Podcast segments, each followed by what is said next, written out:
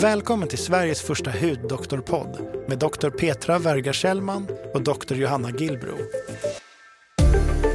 Johanna och Petra kommer hjälpa till att guida er genom allt som är värt att veta om vårt största organ, nämligen huden. Här pratar de om aktuella ämnen, svarar på lyssnarnas frågor, sorterar bland myterna och diskuterar den senaste forskningen när det gäller hud, hudsjukdomar och hudvård. Den här podcasten presenteras i samarbete med Skinom och Diagnostiskt Centrum Hud. I dagens avsnitt fortsätter Johanna och Petra att svara på lyssnarnas frågor. Den här gången med fokus på solexem som flera undrat kring. Hej Petra! Hej Johanna!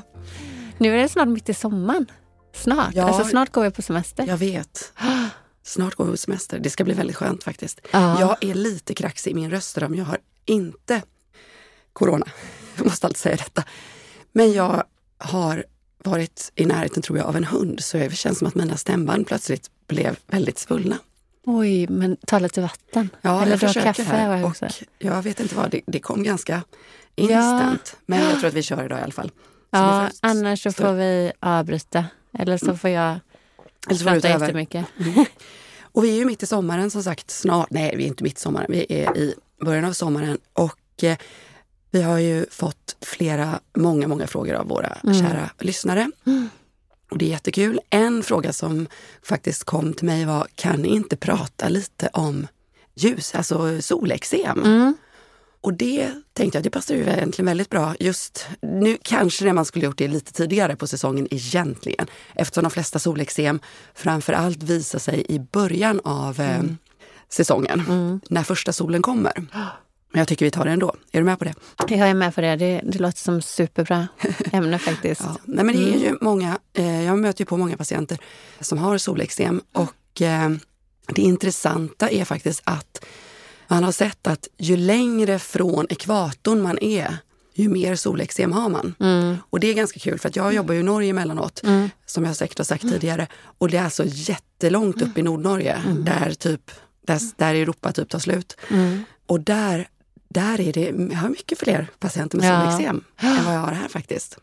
Men kan inte det ha att göra med två faktorer? Dels ljuskänsligheten, alltså ljus, att man är mer ljushyad. Jo.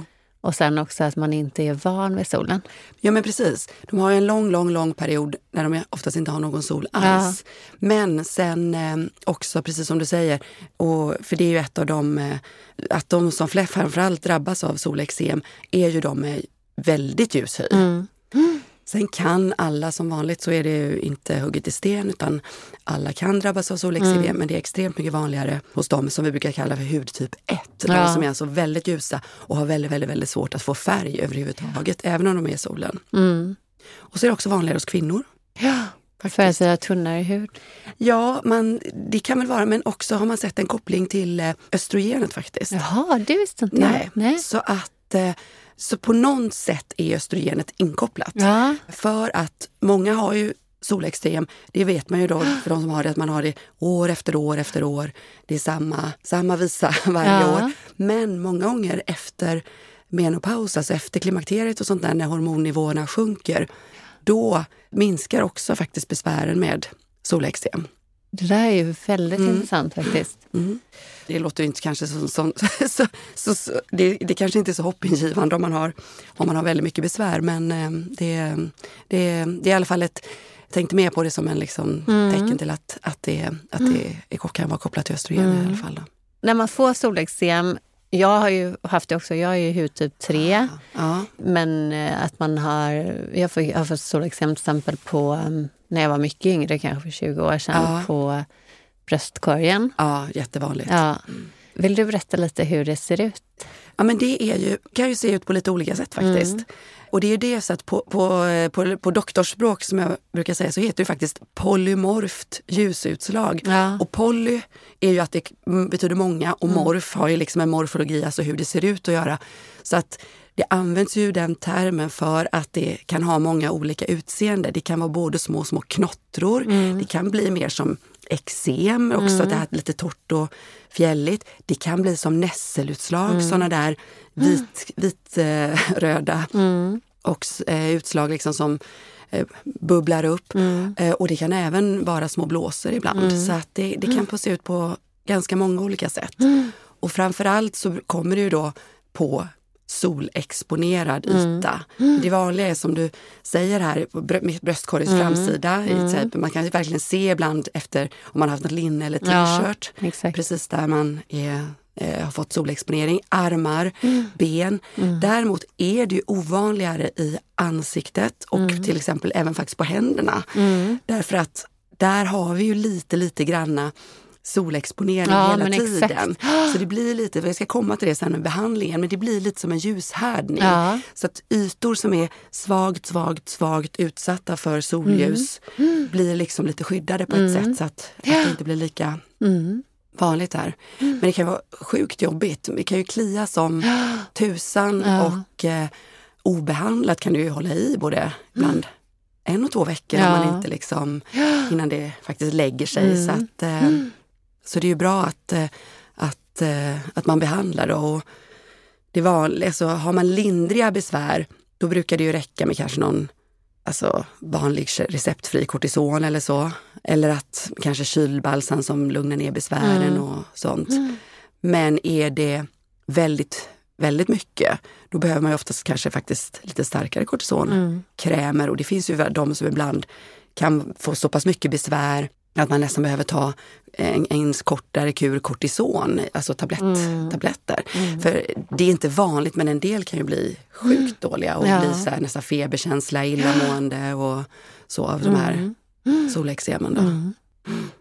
Om man har solexem tänker jag, nu tänker jag ju så här, för givetvis då är ju förstås en av de viktigaste grejerna är att undvika solexponering. Eh, både ha så här, det vanliga, stanna i skuggan, ha hatt och keps och så här. Men vi kan ju inte skydda kroppen helt och hållet och då kommer vi på våra vanliga solskyddsfaktorer. Ja. Är det någonting, tycker du, man ska tänka extra på med solskyddsfaktorer när man har de här besvären? Eller funkar Ja. vad som helst? Nej, dels så finns det faktiskt vissa eh, som man har studerat nu, de, de här äldre filtrerna som vi har pratat en del om här i podden, som faktiskt kan orsaka solexem. Har vi några, ska vi lägga ut dem på en? Kommer du ihåg dem i till huvudet? exempel, ja, jag kan ta Ja. Mm. ett exempel då, Octycrylen. Det är en sån här gammal, gammalt filter som tillsammans med oxybenson är också ett sånt där gammalt filter som använts i, i jätte- jättemånga år. Och de börjar man ju nu dra bort i EU. De är fortfarande godkända, så det, man kan faktiskt hitta det i Sverige också. Men, men de här mer välkända etablerade varumärken, nej, de använder inte Nej, längre. okej. Så det, det har man sett att det kan orsaka solexem, solallergier. Just det, och ja, vad de också faktiskt kan orsaka är ju rena kontaktallergier. Ja, exakt. Tror jag också.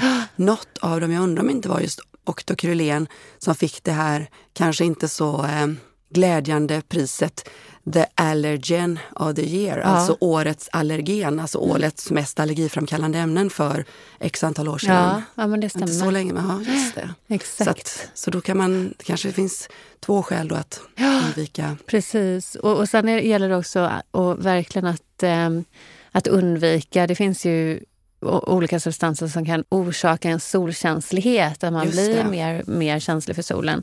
Det här är lite intressant för man använder till exempel ämnen som heter Soralen, Soralen. Soralen, ja, jag brukar, Ja. det, det kanske, ja, vad det heter. eh, till exempel för, ja, som behandling när man, man äter eller smörjer på sig med Precis. Soralen för psoriasis. Man har även behandlat vitiligo till exempel med det. Och det är ju för att huden ska reagera mer på, på solen. Just det, den ska bli Den ljuskänslig ska för bli ljuskänslig, ska precis. få bättre effekt av ljusbehandling. Exakt. Just det. Men då finns det faktiskt vissa ämnen i Ja! naturen som också... Och som vilka är tänker väldigt, du på?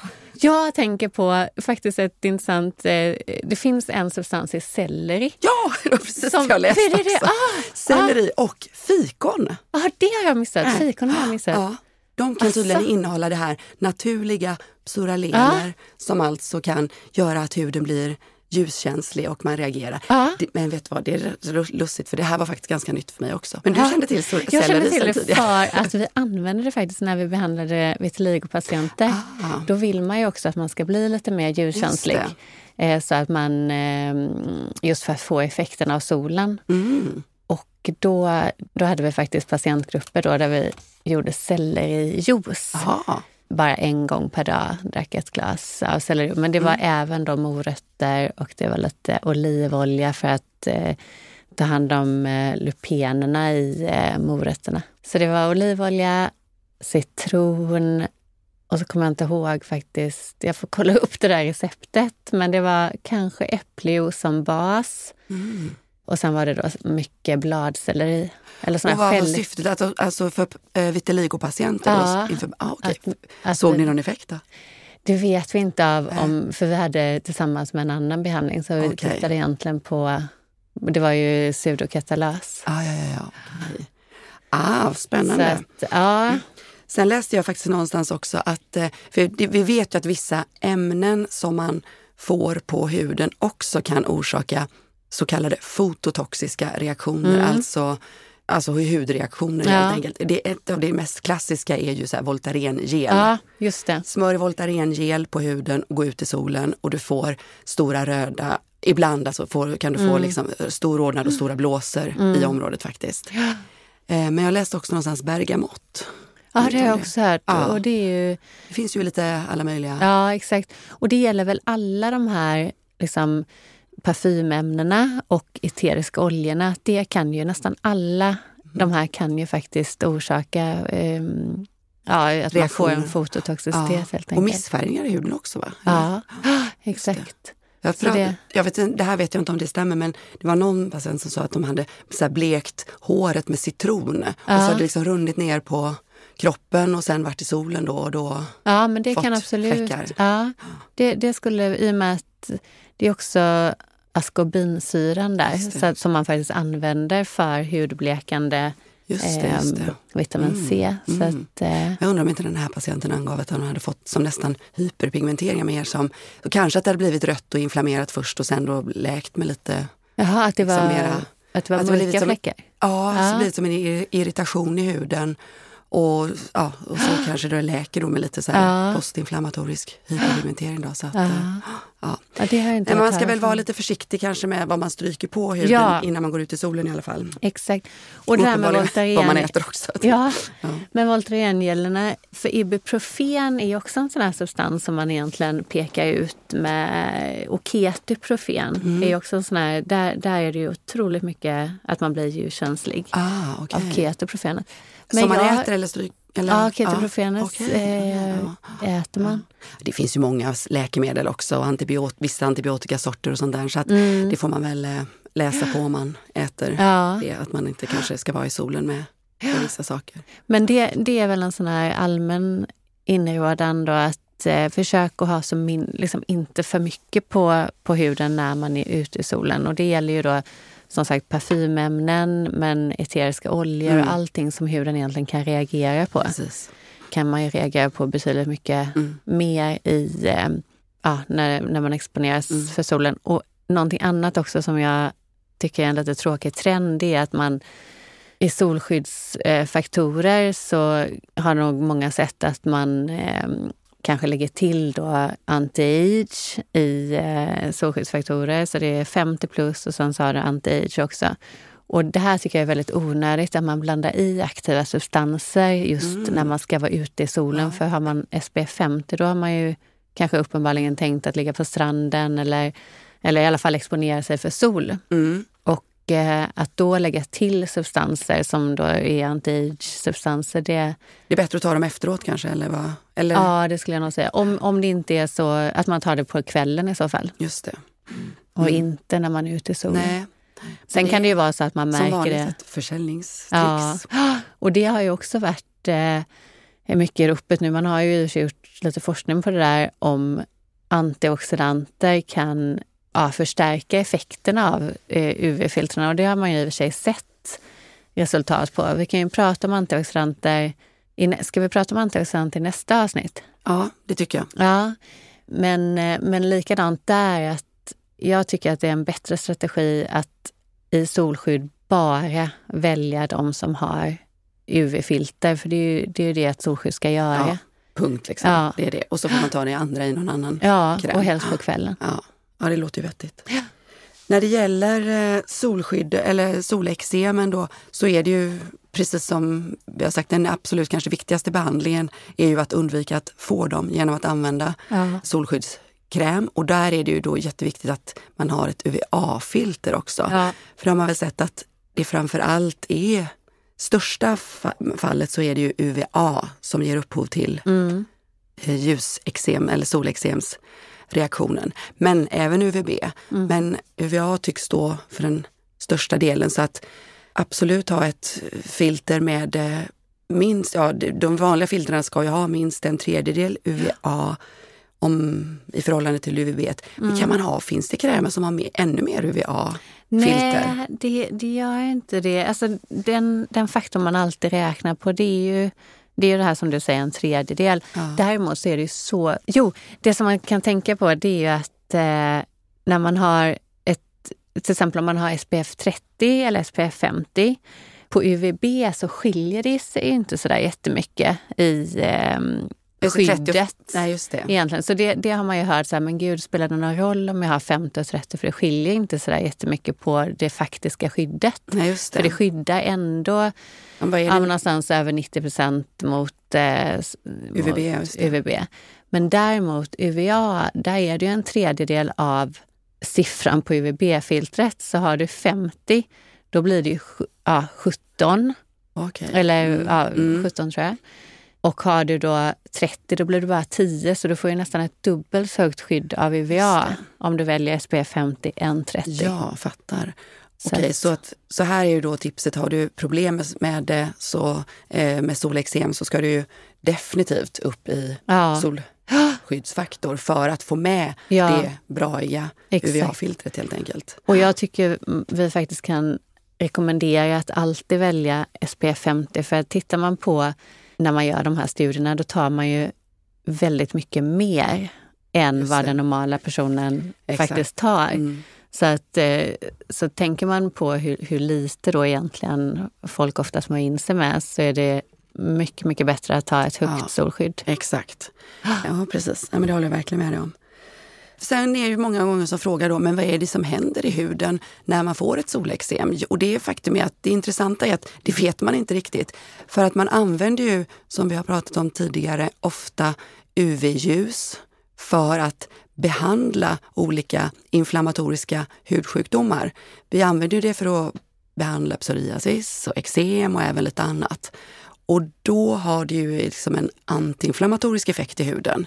Men här är ju då hos en del individer så sker det liksom egentligen tvärtom. Av någon anledning så, så finns det liksom olika, an, någon form av antigen som hos Ja, det är väl som vanligt. Det har med genetiken att göra. Mm. Hos en del individer med någon form av genetisk benägenhet så kan alltså solen istället trigga vissa molekyler så att de funkar som liksom allergiframkallande eller antigener. Då. Mm. Så det, så, och då får man de här reaktionerna istället. Och en annan, eh, jag tittade på en studie från 2020 och där ser man ju faktiskt att man även diskuterar obalans i vårt kära mikrobiom Aha. som faktiskt en eh, bakomliggande faktor eh, till att en del mm. får solexem. Så att, eh, Alltså det där är, och, och, ja, alltså det där är så intressant. För jag vet inte om det var i samma studie du har läst där, men det finns ju en studie som också visar att den här S. epidermidis som vi har väldigt som en, en god bakterie på huden mm. som vi har mycket av, den skyddar faktiskt mot melanom. Aha, mm. Så att, ehm, och den skyddar även, det är också otroligt intressant, eh, man har sett att har man, har man den runt näsan så skyddar den mot, även mot influensa. Oj! Mm. Så, att, så, det är en väldigt bra bakterie? Ja, det är en väldigt ja. bra bakterie. Den skulle man vilja ja, få läsa lite mer om den. För det är ju precis som du säger, den är ju en viktig faktor till exempel vid atopiskt eksem också. Då, mm. ju, då blir ju den gärna ja. lite lägre och istället ökar Staph aureus som mm. då är, det är ju egentligen ingen farlig bakterie men i, i just eksemsammanhang vill man ju inte ha mer atopiskt, äh, mera Staph aureus Nej. och på bekostnad av epidermidis. Så att jag såg någonstans, men vi måste, det måste jag kolla upp lite bättre, att det finns typ så sprayer med S-epidermis, alltså med eh, de här bakterierna som man menar på ska ha jag tror att det måste, ja, där blir jag, där blir jag lite så här vetenskaplig och tänker att ja, det måste vi kolla upp lite först. Ja, innan det... Det, jag, jag vet för det finns inga sprayer än med Epidermidis för vi har kollat upp det där för det är den bakterien man verkligen skulle Ja. vilja. Men det finns ett företag som eh, de, de eh, kommer inte, mig veterligen, kommer inte att utveckla en produkt men de försöker att titta på det här att utveckla S-epidermidis. Ah, okej. Eh, så att det är ett eh, företag eh, med en kvinnlig professor i, eh, från Manchester Ja, eh, ja, University. okej. Men det är ju svårt där också för regelverket när det gäller hudbakterier. För egentligen så får, det här är så spännande, för hudvård får egentligen inte innehålla bakterier. Nej. Så är regelverket. Men nu har man ju börjat ändå att tillsätta probiotika och Ja. probiotika är levande bakterier. Exakt. Och då är det, gäller det ofta mjölksyrabakterier. Mm. Och det har man använt länge också som eh, ja, men till exempel i eh, sån här bakteriell vaginos till exempel. Då finns det ju tamponger och sånt där man kan använda. Mjölksyra, Ja, mjölksyrabakterier. Mm. För i det vaginala området har vi ju väldigt mycket mjölksyrabakterier. Just det här med hudbakterier, det är vanskligt när det gäller ja, EU Ah, okej, eh, lagar och Ja. sådär. Så Ja, att, det kanske var eh, ett stickspår. Tänkte bara att det var lite bara så här, vad gör man åt de här eh, soleksemen nu, om man nu får dem? Nu har vi pratat rätt mycket om hur man kan undvika dem. Men om man väl lik förbaskat får dem så, och just det, en annan sak att i och för sig att undvika, det är ju att vara försiktigt, försiktigt, lite, lite, lite granna i solljus. Ja, Och jag tror ibland att är man, är man noga med solskyddsfaktor så kommer man ändå att få en viss exponering igenom. För att precis som vi pratade om så ofta är man ju inte så, den är inte så heltäckande som vi tror Nej. ändå. Utan vi glömmer kanske lite här och vi, det faller av efter ett tag. Eller, så att en viss ljusexponering, en viss solexponering kommer att, eller sol, mängd solstrålar kommer att komma igenom. Så då blir ju det som en liten minihärdning. Då, då.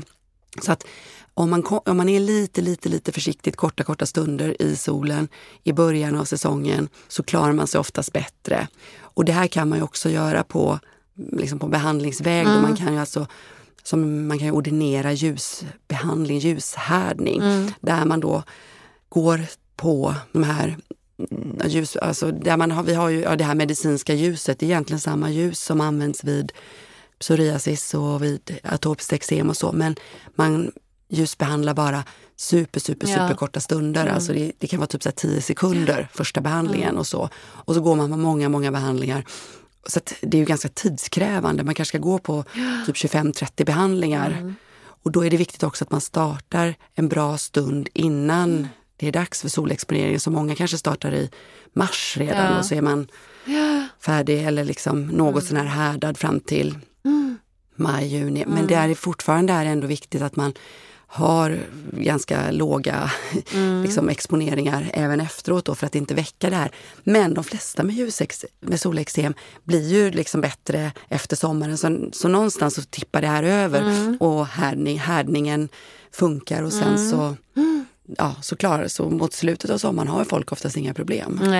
nej. Det är viktigt med det här ändå att man smyger in ljuset successivt för att blir det för mycket, då kommer solexemen Mm. och då stannar de i en till två veckor och, och slutar man inte då, då måste man hålla sig helt och hållet borta från solen annars Mm. Ja, annars triggas det kommer det igen igen, och värre ja. och värre och så, där, så att det kan bli rätt så bedrövligt. Så att eh, långsam, långsam, långsam tillvänjning. Så att, Mm. Ja, egentligen var väl det som, eh, och jag menar vi har redan nämnt att man vid lindrigare besvär när de väl uppkommer kan ha olika kortisonkrämer av olika slag då, Ja. beroende på hur mycket besvär man har. Får man ha olika styrkor. Mm. I värsta fall tabletter om man får jättemycket Ja. besvär och, och så. Ja. Och sen en sista lilla, bara som jag tycker att så, för de flesta så är de här soleksemen relativt lätta att känna igen och de kommer liksom med de här små, små prickarna och blåsorna som kliar oftast ganska intensivt. Men det är ju viktigt också att veta bara att vi har ju vissa så kallade ljusdermatoser, alltså andra typer av hudsjukdomar som utlöses just av sol. Och de, de debuterar oftast kanske lite annorlunda och lite mera dramatiskt och kan ha ibland stora blåsor och sånt också. Så att det, jag skulle väl säga så här, för man plötsligt får ljusutslag när man är liksom 30, 40, 50 år, liksom, då kanske man ska fundera, alltså, mm. man ska ha i åtanke i alla fall att det kan mm. Vara någonting annat. Då. Och vilka tänker du på då? jag tänker framför allt på det som heter SLE, då, ja. sån här systemisk lupus. Och det finns ju även, det behöver inte vara systemiskt, det finns faktiskt hudlupus också. Alltså mm. en autoimmun sjukdom som sitter då framförallt i huden mm. eh, som, som blir sämre av ljus. Då. Mm. Och det är fjärilsutslag då i, ja, ofta i, i ansiktet? ansiktet ja, precis. Då kan man få som en, en rodnad som sitter över näsan och ner på kinderna som nästan ser ut som en, ja, som en fjäril mm. som har satt sig där. Mm. Det kan ju vara svårt, då kan en del, en del kan tycka att rosacea ser ja. ut så. så att får man konstiga utslag som man inte får, får koll på så ska man väl förstås ja. kolla. Sen behöver man väl inte, tänker jag, bli livrädd att man har SLE heller. För att många gånger om man har nu mm. SLE, alltså en sån här systemisk variant av lupus, då har man många gånger andra symptom också. Mm. Så, att mm. det, ja, mm. Så att inte alla blir livrädda mm. man får ljusutslag här nu. Men eh, blir det väldigt kraftigt och inte beter sig liksom normalt och, och, och mm. försvinner och sånt så behöver man i alla fall ha det i åtanke. Ja, Även om det är väldigt, väldigt ovanligt. Ljusutslag är mycket vanligare. Ja. Ja, det, jag kanske inte kommer på så många mer saker att förmedla i det, detta nu och jag tror att jag fått med det mesta som ja. frågorna handlade om också ja. som vi har fått. Så att, eh. Ja men verkligen. Så att, eh, om vi skulle sammanfatta detta så gäller det ju då att eh, Ja, men tänk på vad du använder i solen. Allt från läkemedel till då, eh, faktiskt också vad du äter. Så vi har precis pratat om att selleri och fikon, ja. fikon visste inte jag alls faktiskt, att det kan orsaka en ljuskänslighet. Var noga med solskyddsfaktorn som yes. du använder. Och, och tänk på vilket filter du har i solskyddsfaktorn. Ja, Undvik precis. Vissa. Undvik de här äldre varianterna. Och sen är det ju självklart så att de här mineralfiltren, alltså titaniumdioxid, zinkoxid, de är väldigt hudvänliga. Så det, de är helt inerta. De, man, de, de, man kan absolut inte få någon fototoxicitet av just de här mineralfiltrerna. Och sen när det gäller kemiska filter, undvik i alla fall de här äldre varianterna. Och vi har pratat om Octykrylen. Mm. Och sen när det gäller behandling av soleksem, då kan man ju först bara självbehandla med en mild kortisonsalva. Och har man ett mild soleksem så brukar det gå bort ganska så fort med ja. kortison. Och om det, inte, om det verkligen är illa så uh, gå till en hudläkare. Så kanske man behöver lite starkare kortison. Yes, håller helt med dig. och sen uh, när det gäller hudvård, uh, tänk att huden ska ha så lite som möjligt på sig när den exponeras för sol. Yes. Så titta på att eh, inhandla minimalistiska produkter utan eteriska oljor, parfymämnen, ja men helt enkelt så lite som möjligt. Och när du köper solskyddsfaktor, köp en, en solskyddsfaktor som inte har massa andra claims, alltså anti-age eller ja, vad det nu skulle vara, för då är det andra aktiva substanser som som man, ja, man kan alltid reagera på olika substanser i, i solen när man exponerar sig för solen. Så sant. Tack för idag. Ja, tack för idag. Så ses vi om två veckor. Yes, och ni vet var ni skickar frågorna? Ja, då är det hudoktorerna gmail.com. Hej, hej. hej, hej.